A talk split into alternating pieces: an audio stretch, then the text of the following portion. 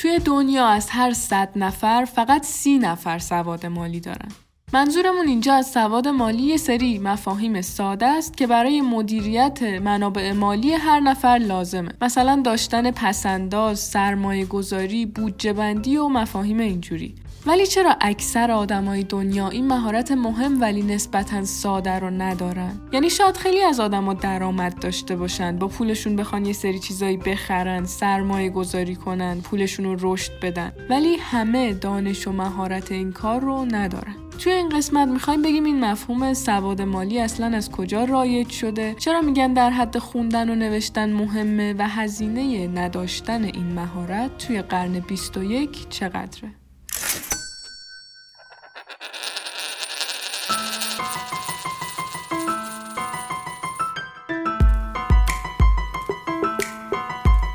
سلام من مریم سعیدی هستم و شما دارید به اولین اپیزود از پادکست اکوتاک گوش میدین. اکوتاک کاری از تیم آموزین مرکز آموزش کارگزاری فارابیه و هر هفته از طریق پلتفرم های پادکست منتشر میشه. ما تو این سری از پادکست ها می‌خوایم یه سری اطلاعات مالی بهتون بدیم که کمک می‌کنه تصمیمات اقتصادی بهتری بگیرید.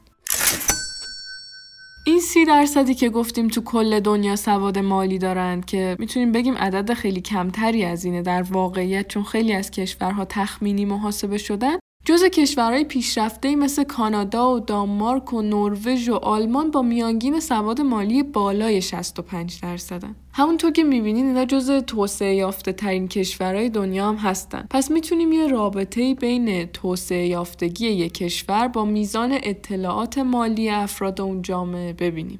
مثلا الان توی کشور خودمون. آماری که سازمان همکاری و توسعه اقتصادی از ایران داده اینه که 20 درصد از مردم سواد مالی دارن که این عدد هم مطمئنا دقیق نمی‌تونه باشه چون کلا آمارهایی که سازمانهای بین المللی از وضعیت داخل ایران میدن یکم دقیق نیست و ما خودمون هم سازمانی نداشتیم که این عدد رو توی ایران محاسبه کنه. به خاطر همین فعلا به همین عدد بسنده می‌کنیم. فرض کنین میانگین سواد مالی ایران همون 20 درصد که بازم 10 درصد زیر میانگین کل دنیاست. حالا نکته جالب اینجایی که الان در حال حاضر طبق اعلام رئیس سازمان بورس و اوراق بهادار حدود 60 میلیون ایرانی توی بازار سرمایه حضور دارن و این عدد نسبت به 80 میلیون جمعیت ایران میشه در واقع 75 درصد مردم. خب این عدد رو با اون 20 درصدی که گفتیم سواد مالی دارن مقایسه کنیم می‌بینیم که اختلاف قابل توجهی وجود داره. تازه اگه فرض کنیم همه اون 20 درصد با سواد مالی جزء این 75 درصدی که توی بازار سرمایه هستن می‌بینیم که بازم خیلی از افراد بدون این مهارت مهم شروع به سرمایه گذاری پولشون کردن. خب فکر می‌کنید نتیجه این اقدام های بدون دانش و مهارت چی میشه؟ thank you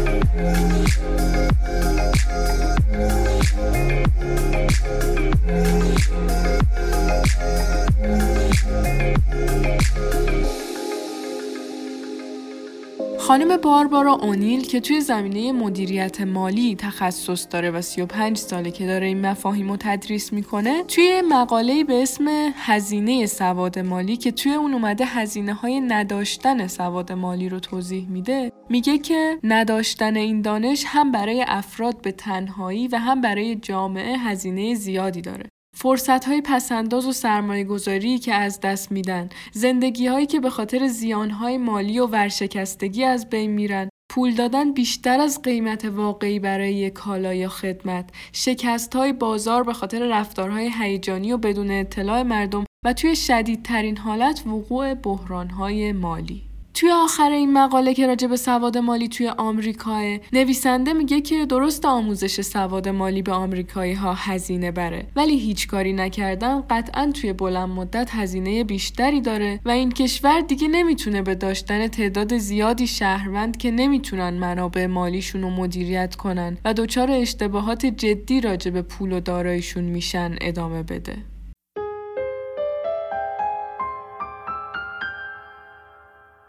مفهوم سواد مالی بعد از بحران 2008 خیلی توی دنیا مورد توجه قرار گرفت. خب می‌دونیم که این بحران به خاطر شکستن حباب مسکن توی بازار آمریکا اتفاق افتاده و الان بعد چند سال یه عده اومدن میگن که این بحران قابل پیشگیری بوده. داستان به طور خلاصه اینجوری بوده که یه سری مؤسسه مالی میان یه سری وام مسکن با شرایط باور نکردنی نرخ بهره پایین اعطای اعتبار خیلی آسون ارائه می‌کنن و دولت هم روی اینا نظارت و قانونگذاری کافی انجام نمیده.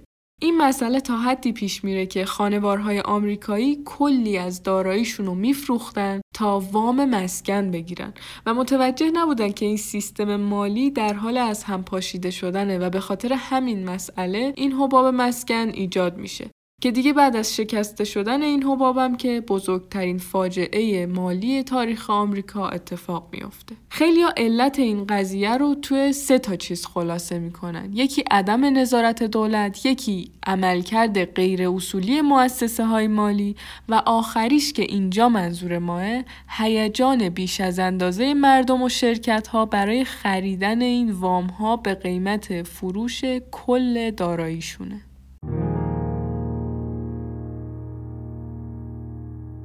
یه بخش قضیه اینه که اگه مردم اون زمان دانش مالی کافی داشتن این مسئله با این حجم اتفاق نمیافتاد.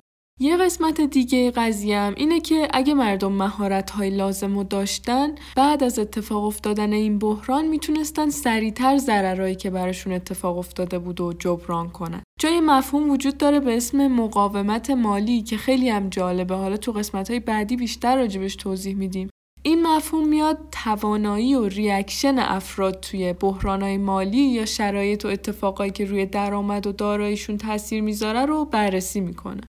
یعنی کلا از این بخش می‌تونیم نتیجه بگیریم که حتی داشتن این مهارت های مالی توی کشورهایی که با بیثباتی اقتصادی مواجهن شاید حتی خیلی واجب تر باشه. خلاصه بعد از این اتفاقا بود که سازمان های بین المللی بیشتر به فکر ترویج و آموزش این مهارت یعنی دانش و سواد مالی توی دنیا افتادن و اصلا سازمان همکاری و توسعه اقتصادی پروژه رو با این هدف شروع کرد.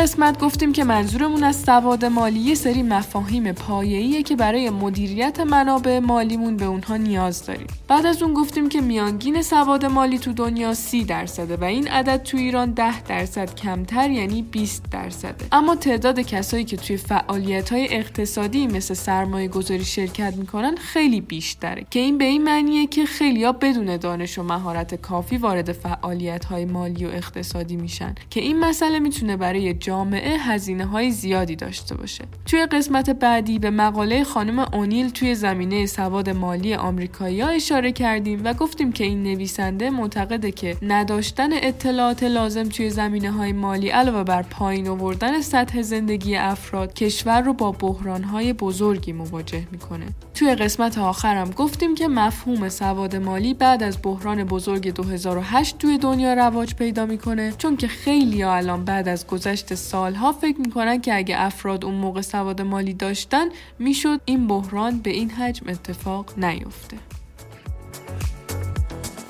امیدوارم که از شنیدن این قسمت لذت برده باشین و براتون مفید بوده باشه. تا هفته بعد مواظب خودتون و کسایی که دوستشون دارین باشین.